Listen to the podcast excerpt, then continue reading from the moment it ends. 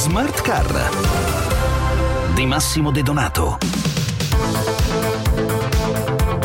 RC Auto Mobility as a Service è un ampio spazio dedicato al recente CAS di Las Vegas. Sono Massimo De Donato e questi sono i principali argomenti di stasera del nostro consueto appuntamento con il mondo dell'auto e della mobilità.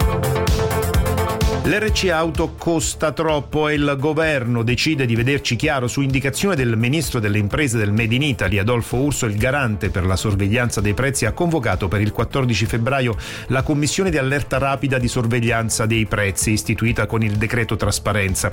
L'obiettivo, come comunicato da Urso, è quello di approfondire le recenti dinamiche dei costi delle assicurazioni auto che nel 2023 sono cresciuti di oltre il 7%.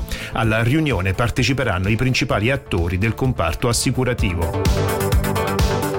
E mentre i costi dell'auto di proprietà aumentano, c'è chi si orienta su altri servizi come i taxi o lo sharing di auto, bici e monopattini. Lo dimostra la crescita di società come WeTaxi che ha recentemente annunciato l'ampliamento della sua flotta.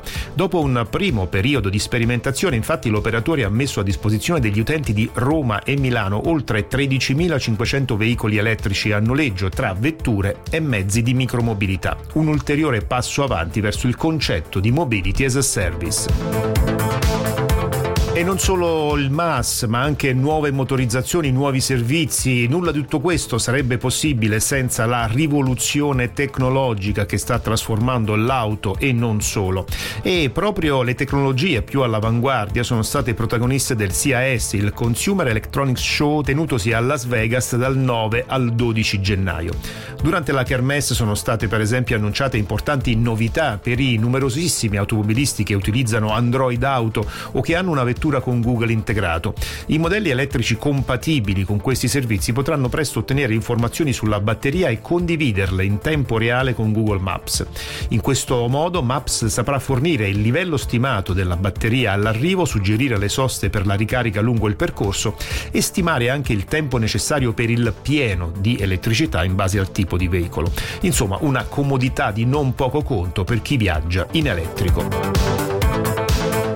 Quelle legate ad Android Auto non sono di certo le uniche novità in fatto di auto presentate al CAS come ogni anno, anche per l'edizione 2024 il mondo automotive con le case costruttrici in prima linea ha mostrato le sue innovazioni più interessanti. Tutti i dettagli nella nostra scheda. Negli anni, il ruolo del mondo dell'auto al Consumer Electronic Show, la fiera dell'elettronica Made in USA, è decisamente cresciuto e l'ultima edizione ha confermato questa tendenza. Negli spazi espositivi di Las Vegas, Volkswagen ha presentato le prime auto che integrano nell'assistenza vocale il chatbot basato sull'intelligenza artificiale ChatGPT, arricchendo così l'infotainment di nuove inaspettate funzionalità, tra cui quella di conversazione. Anche Mercedes ha messo al centro la connettività presentando il suo assistente virtuale alimentato dall'intelligenza artificiale, lasciando però anche spazio a prototipi auto come quello della classe G elettrica. Kia ha invece deciso di fare un punto sul suo futuro, presentando modelli elettrici pensati per il mercato globale e basati sull'innovativa piattaforma comune Platform Beyond Vehicle. A presentare la sua visione del futuro ci ha pensato anche Hyundai, protagonista alla fiera con esposizioni legate all'ecosistema energetico a idrogeno e alla sua visione sui software. Dulcis in fondo, Honda, che ha utilizzato il palcoscenico di Las Vegas per un importante annuncio. La casa giapponese lancerà 30 nuove auto elettriche entro il 2030 e investirà 40 miliardi di dollari nel suo processo di elettrificazione. E cambiamo argomento. Parking Group, società di servizi dedicati alla mobilità con location attive in Italia e in altri paesi europei, diventa una società per azioni. La trasformazione in SPA ha lo scopo di rafforzare il ruolo dell'azienda orientando il futuro ad una maggiore innovazione in grado di ridefinire i canoni della mobilità negli aeroporti, nei porti e nelle stazioni.